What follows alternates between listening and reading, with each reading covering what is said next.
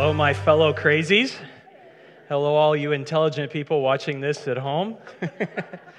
so, um, I've had a cold, and th- somebody thought of me. Thank you, whoever that was. But uh, my doctor prescribes this. Does your doctor prescribe Mountain? Ask your doctor if Mountain Dew is right for you. So, it's just in case. Oh, I'm so glad that everybody's here today and everybody made it safe and those who stayed home and were wise or whatever. We're on a 30 week journey over this year. This series, Believe, is great. We've broken it up into three 10 week sections throughout the year. We're just looking at, first of all, what do we believe? If you're a Christian, what do you believe? Or if you're interested in becoming a Christian, what is it you all believe? And then this summer, we're going to take the next 10 weeks and talk about what do Christians do? What are those practices that make you a better Christian? And then later in the fall, we're going to talk about the last set of 10, the virtues that God is trying to develop in us. It starts with what we believe, and then it's what we do, and then it's who we become. And this has been excellent. So you might be in a conversation with someone who does ask you about your Christian faith, and they might say, Well, what do you believe? And you could tell them, Week one, here's what we believe about God. I believe that uh, the God of the Bible is the one true God, Father, Son, and Holy Spirit. And then, Alex, I won't single you out today like I did last week, but you could quote the first memory verse, 2 Corinthians 13, 14. May the, say it with me if you know it. May the grace of the Lord Jesus Christ and the love of God and the fellowship of the Holy Spirit be with you all. Hey, see, there you go. And uh, then somebody might say, okay, well, you believe in God, but does he really care about me? And you could say, well, yeah, I believe God is involved in and cares about my daily life. And you could quote Psalm 121, 1 and 2. I lift my eyes to the mountains. Where does my help come from? My help comes from the Lord, maker of heaven and earth, right? And then you go, okay, well, then how can I have a relationship with that God? And you could tell them what we learned last week that I believe a person comes into a right relationship with God by his grace through faith. And you could quote them Ephesians 2 8 and 9, which I'm sure all of you could do because you're learning your memory verses. First, by grace you've been saved through faith, and this is not of yourselves, it's a gift of God, not by works, so that nobody can boast. You can't brag about God saving you, it's a gift. You just say thank you. Well, we got 27 more to go, 27 more memory verses. You guys are doing great. I'm sure you're studying every week. I really would encourage you. I'm not just being sarcastic here. I really want you to put in the hard work to memorize these verses every week. They're on your worship folder. And uh, the key idea, too, if you want to get bonus points like the elders and staff are, we're trying to learn all 30 of the big ideas along with the memory verses. But here's what you're doing I want you to grow in your faith. And as we're going to talk about today, this is part of that. When, when you're talking about the Bible, you know for sure you're telling the truth, and you want that to go deeply into your life.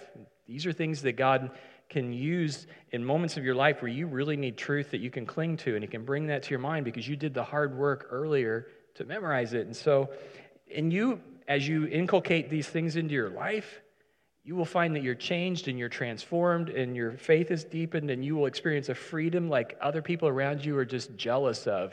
And that's God working in your life. This is, uh, today we're talking about the Bible. This is not the Bible I started with. When, when I became a Christian and, and was baptized, my mom gave me a red Bible, red cover, and my name was on it and it was awesome because these preachers, uh, we go to all these revivals and they'd always make the same joke. Who has a black Bible? Raise it up. So everybody, who has a blue Bible? Raise it up. Who has a red Bible? Raise your hand. And I could always raise my hand. And he said, See, all of you should have an R E A D red Bible. And I'm like, Hey, I'm the only one here who does both. I may not be reading my Bible, but I have a red Bible.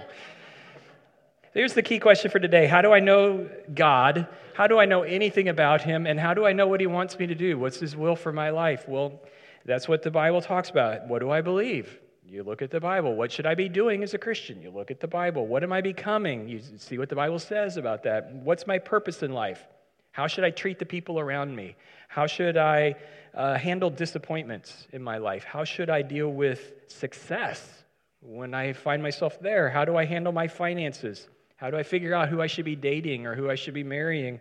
How, how do I decide if this is the job I should take or that job? How do I know what God wants me to do? We find it here.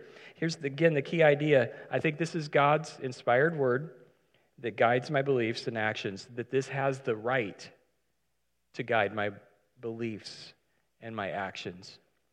There's a key verse that we're going to look at. I'm, this is the New Living Translation. I'm not actually going to read it out of this one. I'm going to read this out of the NIV.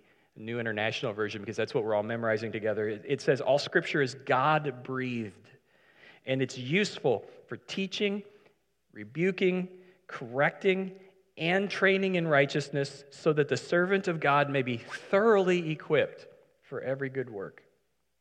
So, Paul wrote these words. It's found in 2 Timothy. Paul is an apostle of Jesus, a church leader, and he's writing to one of his young proteges, Timothy. He's a pastor in a church, and he's giving him all kinds of advice. And he's telling him, Timothy, your Bible is so useful to you as a pastor because you can use it for so many things to help people become godly.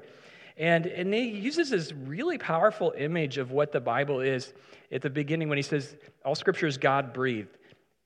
If you're at all familiar with the Bible, is there anywhere else in the Bible that it talks about God breathing something? Yeah, right? So if you go all the way back to the beginning in Genesis, when God first created Adam, he formed him out of the dust of the ground. He used the elements that comprise our universe, so, uh, what is like carbon and all the stuff that makes a human body. But he wasn't yet alive until God breathed life into his nostrils. And that's the same exact word to use what God does for the Bible that when you're engaging with this, I know this is just a book. Like if, if you were stuck somewhere and you were in an emergency, you could use the pages to start a fire, that God's not going to be mad at you. This is just paper. But the words that it contains are actually God breathed, and they have the power to do something for you the same way that He literally breathed life into Adam. That this can change you and transform you. I don't know if you believe that or not. I'm not going to ask you to raise your hand or shake your head or anything, but do you believe that the 66 books that comprise the Bible have that kind of power to transform you?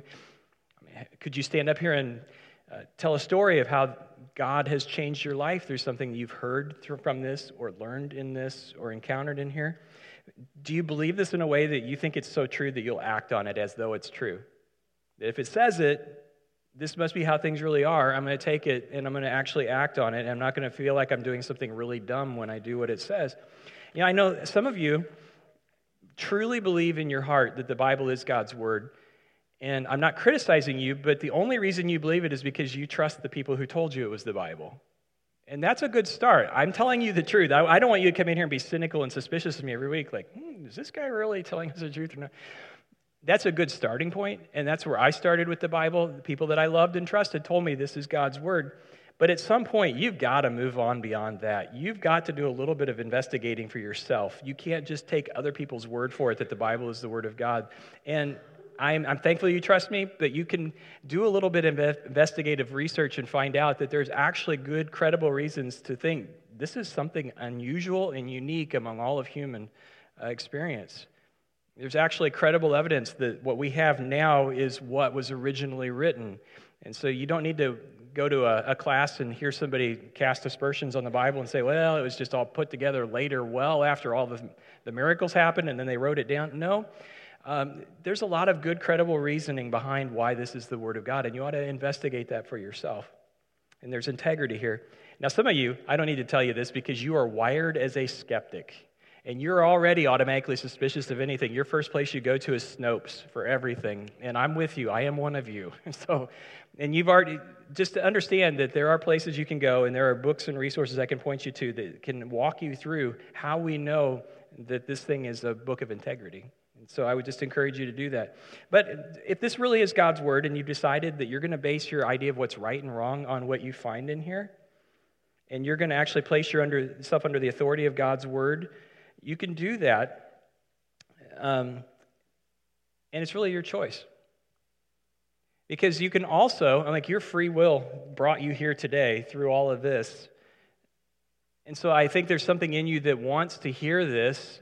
But at the end of the day, God doesn't force anybody to do what this says to do. And he doesn't tell anybody, I'm going to just literally put my hand between you and the thing you're not supposed to do. It's up to you whether you decide to submit to this or not. And it's up to me to decide. And you don't ever use this to batter somebody else into submission, literally or figuratively. That's not what it's for. But this is so important to realize. If you have committed to Jesus, so I'm talking to you. If you've already stepped across the line of faith, you said, Yes, I'm Jesus is my Lord, He's my leader. You've obeyed him by being baptized, the first thing that he commanded you to do once you follow him, then you need to understand this is a package deal. We can't just kind of go pick and choose what we want to accept and what we don't. If he's Lord, we need to do what he says. And one time Jesus actually said that to some people, like, Why do you call me Lord if you don't do what I say? Why would you do that? So here's the thing if you embrace Jesus and, you embrace the Bible, He's going to invite you to embrace all of it, even when you don't fully understand it, even when you don't agree with it, even when you don't like it. This is part of it. This is the final word. But it's amazing what God will do in you and through you when you do embrace it. There's a great prophecy and just a great scripture in Isaiah. Isaiah was a prophet about seven, eight hundred years before Jesus was born. Listen to something he said about God's word. And this is God himself speaking through Isaiah. It says uh, in Isaiah 55, verses 10 and 11 The rain and the snow come down from the heavens and stay on the ground to water the earth. They cause the grain to grow, producing seed for the farmer and bread for the hungry. It's the same with my word. I send it out, and it always produces fruit. It will accomplish all I want it to, and it will prosper everywhere I send it. I want you to think about what this means for you because you're actually doing this right now. You're listening to God's word. And what he promises is in your life, if you will take this to heart and not just hear it, but you'll put it into practice in your life, you will flourish. Same thing as when you go out in this, this spring and you plant flowers and tomato plants, those things will flourish if you take care of them. And God's word will change your life. And you will be a different, better person if you will do this. God promises it. And it's right there. And even if you go back a verse, and then verse 9, it says this, just right before what we read. It says, As the heavens are higher than the earth, God says, So my ways are higher than your ways, and my thoughts are higher than your thoughts. You kind of know you're getting into something that God wants you to do when it disagrees with what you've always thought or what you've always believed or what people have always told you or, or what you want to do. And I love this because God's saying, I can see further down the road than you can, and I'm willing to tell you what I see if you will just listen to me and trust me.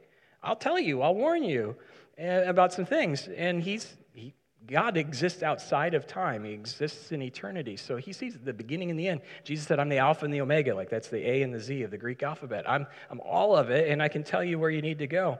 In fact, over in, uh, this is another great verse. You may want to memorize this one Proverbs 3, 5, and 6. Trust in the Lord with all your heart. Don't depend on your own understanding. Seek His will in all you do, and He'll show you which path to take lends a whole new meaning to my way or the highway, right? I'm going to do things God's way. Now, I want to just tell you a couple of things about connection. You've been here a while, you probably know this, but one of the things that's incredibly important to me and to our elders and to our leaders and just as, as a church is this. This is one of our core values. We believe in biblical teaching for all ages. It's why we have Aaron Jackson, an incredibly talented teacher who leads our children's ministry and our youth ministry because we want good biblical teaching for all ages. There's no reason this should be boring. It is so relevant for all of our lives, and we need to figure out what does God want and how do I do it. And so this is important. Where one of the things that we've said in, in our movement of churches is where the Bible speaks, we speak. And where it's silent, we're silent. In other words, if the Bible doesn't have a lot to say about it, we can agree to disagree. But if it does say something, that's a big rock, and we ought to base our life on that. Another thing that we say here at this church is that we want to do biblical things in biblical ways. So if there's something in the Bible that tells us to do, let's do it the way the Bible says to. Baptism is a great example of that. In the Bible, everybody who was baptized into Jesus was immersed in water. So that's why we do that. We do biblical things in biblical ways. This is really important to us. So, hey, I want to, if you would, just go back over to 2 Timothy again. That's our memory verse for today. That's the key idea that we're building everything on. I want to go back and just look at part of that expression so we can just kind of get really practical about what we can use the Bible for and what you can walk out of here today and use it for. So, that key verse said that all scripture is God breathed, and it said it's useful for several things. Uh, what were they? Like teaching and rebuking, correcting, training in righteousness, Let's just delve into that. What does that mean? Teaching seems pretty obvious, right? It literally is the word instruction. And that's what we're doing here in this first section of Believe. I'm just going through what the biblical teachings are about what we believe, the biggest things about God and Jesus and compassion and salvation and the Bible. And we just, there's things that we need to get into the database. I remember thinking one, one time when I was a youth minister, how easy and how nice it would be if all the students in my ministry just had like a a CD drive at that time, and now it'd be like a jump drive. Just like you could just go, and I could just download all the information that my students needed into their head, and you know, and I don't even have to correct all the bad things they've already learned in their life. I just put it in there. But that's not how it works. You have to learn it over. That's how God wired us. And I don't know about you. I love learning new things. I think God made all of us that way. We have that curiosity. So we want to be curious about what the Bible says, and we want to put ourselves with good teachers and in a great connect group where you can learn things. So the teaching part, that's really good. And then there's the rebuking. Everybody at some point has probably had something in the Bible that rebuked you, or maybe it was someone who rebuked you. They got up in your business, they, they got under your skin, they, they called you out on some things that you really would rather not have had yourself called out on. But that's what the Bible does. Rebuking is when you were to maybe go to somebody and say, What you're doing is hurting yourself and you need to stop. Rebuking is when you go to someone and say, You really need to be doing this more. Maybe it's a buddy of yours and you just go, You're like, the way you talk to your wife sometimes is not respectful. And you need to stop that, or you need to like treat her with a little more kindness and compassion. I don't know. You, you've probably done this before. You've probably, if you have good friends, they've done that for you. So, uh, I have um, been doing keto for about a year thanks to Jeff Hosey, and I follow a keto. I don't know if you know what that is. It's um, Mountain Dew's on a keto diet. It is. There's a message board on Facebook that I follow, and people will post up, I'm new to this, what do I do? Can you tell me if this food is keto or not? And there's a couple of moderators, they're always really patient with people, but one day this lady posted something, and I don't want to judge, but what she posted was just a hot mess. She said, I'm doing this, but I'm having these, I'll just fill in. I'm eating these things that I shouldn't be eating. She didn't say it that way, I'm just telling you. I'm eating these things I shouldn't be eating. I'm having horrible health symptoms that I probably ought to go to the ER for, but I'm going to go to this message board to ask you instead. The moderator jumped in, turned off all comments, and said this. Literally, he said, You are making a mess of keto and making yourself sick. And he also told you, you need to get some professional help. Go get to a doctor. That's a rebuke. What you're doing is hurting you. You need to stop. It, it's not meant to make you feel bad in a way, it's not meant to make you feel judged. It's just saying, this needs to stop and you need to go in a new direction. And the Bible is truth. So here's my advice to you. If you feel like God has given you the gift of rebuking other people, maybe He has. If you're ready to go clobber somebody with the Bible, please use it as a mirror before you use it as a hammer. Make sure you got all your business worked out. Didn't Jesus have something to say about that? Like getting the, the log out of your own eye before you deal with the speck in somebody else's eye? So we just want to be careful how we use this and we want to be careful and we want to make sure that we do look at ourselves and let it examine us before we rebuke somebody else. You know, there's another thing. It says that when you use the Bible, you can use it to correct yourself or someone else. It's a little bit different than a rebuke. This is a it literally means that you put something back upright or back into the place that it goes. And the Bible will sometimes help correct your behavior or your beliefs. So part of our church history, some of you were around for this. Anybody around when we were in the elementary school? If you remember that or not. We would go into this elementary school, and at 7 in the morning, we would start hauling out chairs and sticky with syrup. Oh, you never want to touch the underside of an elementary school chair, but we. So we would, in 7 in the morning, we would go into all these classrooms and everything and tear it all down, get it ready for church. And at 7 in the morning, you're convinced, I will remember where everything goes at 12 o'clock when it's time to put it all back. And then at 12 o'clock when it's time to tear down after church, you don't remember where anything goes. We finally got smart. We got an idea from some other church planters who helped us. They said, What you do is when you go in a room at 7 in the morning and you don't want that teacher to be mad at you on Monday morning, take a picture of the room. And then at noon, you just make it look like the picture again, or you draw a diagram. And it's easy. Just that's how you correct something. This room is a mess. After five hours of church, we're going to correct it and put it back where it goes. And the Bible is like that for us we look at what it says we should be, and then we look at where our life is, and we go, I want to come in alignment with this. Let me give you a really practical example for all of us, okay? So, for example, you might think about how you talk, and you might think you talk fine, and then you read some things in the Bible, it makes you go, oh, maybe I need to work on this. Maybe there's some things that need to be corrected. James chapter 3, verse 9 and 10. Maybe you're reading this where it says, you know, sometimes our mouths praise our Lord and God, our Father, but sometimes it curses those who've been made in the image of God. And so blessing and cursing come pouring out of the same mouth. Surely, my brothers and sisters, this is a rebuke. This is not right. I don't know if that speaks to anybody else, but you ever find yourself saying good things and bad things out of the same mouth? I think that's 100% of humanity. And James says that's not appropriate. You need to correct that. You might be then going over to Ephesians 4:29 and you read this in the Bible, don't use foul or abusive language. Let everything you say be good and helpful so that your words will be an encouragement to those who hear them. And you go, "Okay, I got some work to do there. And then you maybe even a little bit earlier, Ephesians 5 4, obscene stories, foolish talk, and coarse jokes. These are not for you. Instead, let there be thankfulness to God. You know, stories that I used to tell with the, the guys, things that I used to let fly when I'm driving down Interstate 70, maybe those need to go away because I've always felt comfortable with them. Everybody in my family talks that way. All the friends that I hang around talk, but the Bible says this. And so, what I'm going to do is, even when I don't like it, understand it, or agree with it, I'm going to let this correct me and not try to conform this to what I want to do or what I want to think. That's just a simple example. So, there you go. Value added. Aren't you glad you came to church today? You got rebuked and corrected in one. so, and then it's also training in righteousness too, right? It teaches you, like, okay, so I know what I'm not supposed to do. What am I supposed to do? Well, you're supposed to be encouraging and wholesome and positive. So, here, here's all I'm saying. In this book, you will find truth, you will find wisdom, you will find direction for your life, you will find insights that you would never have got out on your own. In fact, what I'll just tell you, this has the power to transform your life. It's it's essential to your spiritual progress. So I'm say, I can say it in no other way than that. If, if you're following Jesus, this is an ingredient that's a part of your spiritual progress. And if you're only eating and, and consuming this on Sunday morning, you're not getting enough. You really need it more than that. It's got to be part of your life. And you've got to get the Bible into you for it to make a difference in you give you an analogy. There was a couple of cyclists out. I know some of you probably used goo, right? Or gels when you're running or cycling, or some of you exercise, right? Does any of this look familiar? You've seen it in Walmart, maybe.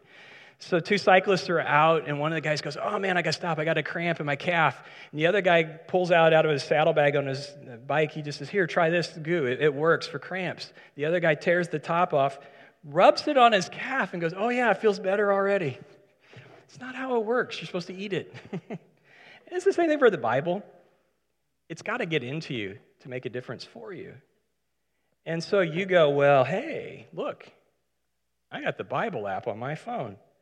Well, good for you. So do I. When's the last time you opened it? So you've got a paper version of the Bible. Do you know where it's at? Is it under the, the bed gathering dust? Is it in the back seat from last Sunday? You've got to get in this and get it into you for it to make it a difference for you. Here's what I like to do with this I, I like to use this daily. And I think that's what I would say all of us need to be doing. Because if you're not, spiritually, you're anorexic. You're, you're starving and you don't even realize it. Do you have a, com- a committed daily time to get into this?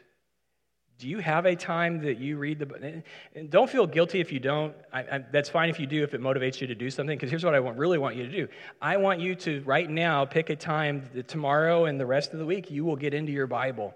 What works for me is when I wake up in the morning, my Bible is literally laying on the nightstand next to the bed, so I just turn the lamp on and start reading, or I'll put my headlamp on if I'm getting up before Kirsten, which is rare. Uh, but if I am, you know, I'm just, I read it because that works. Maybe for you, it doesn't. Maybe for you, it's like, no way, my Bible will be sitting on the counter next to the coffee maker. I will get up, and then when I'm a human being after two cups of coffee, then I will read my Bible at the table or on the deck or whatever. For maybe for you, it's, I'm going to go to work and on break, Maybe it's at school during study hall. Maybe it's in the evening. I don't know. You know your rhythms of your life better than I do, but you need to pick a time. Will you just do that right now? Pencil it in or just think in your head, I'm going to, for the every day this next week, I'm going to read my Bible. If you don't know, even know what to read, let me give you a couple suggestions. Maybe start with the Gospel of Mark. Or another great idea, just take the worship folder and take the verses we talked about on Sunday and just go back and read them all week. Just get a committed time. And one thing I will tell you do not do uh, this is what Pastor Rick Warren calls the dip and skip method. What am I going to read today? I don't know. Let's just go here. Right? It doesn't work real well. I mean, if you're thinking, like, oh, God, what do you want me to do right now? Just read. So I don't know if you've heard the story before. There's the guy who said, I'm going to find God's will for my life. And so he did the dip and skip, and he goes, Judas went out and hung himself. What are you trying to tell me, God? you know, and go thou and do likewise. No, no, you don't want to do that. You want to actually go in a methodical manner. And another thing that I might suggest for you here uh, so we're doing this Believe series. There are some books that go along with this. If you're in a Connect group, you maybe have already bought a study guide. We also have another book that has a chapter each week for each topic, and it's just five bucks. It's usually like twenty dollars, so it's a great bargain. You, you got to buy it just because it's on sale, if no other reason. You can read that along with your Bible. It's got a lot of Bible verses in it. So. Uh, You know, and if you want to take it up to the pro level, you like, I'm already reading the Bible every day, then memorize the verse every week. And then I'll bring you up on stage and you can correct everybody else who hasn't read it yet. Hey, I'm just, here's what I'm asking. I'll close this out. Will you take this seriously? Will you take it for more than just, you know, a book that might have some good ideas? Will you discover what needs to change in your life and make the changes? I'll tell you what happens.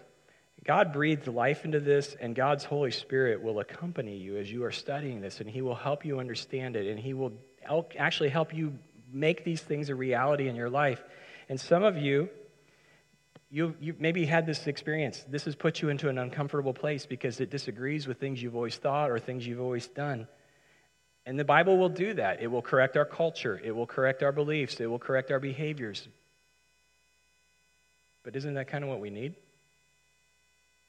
And I just want to speak simply to those of you who would say, This is all so new to me, and I'm not judging you at all. Believe me, this is why we exist. We're constantly trying to invite more people to get connected to God and each other through Jesus. Just start your journey here, and it, God will welcome you, and He'll meet you when you do that.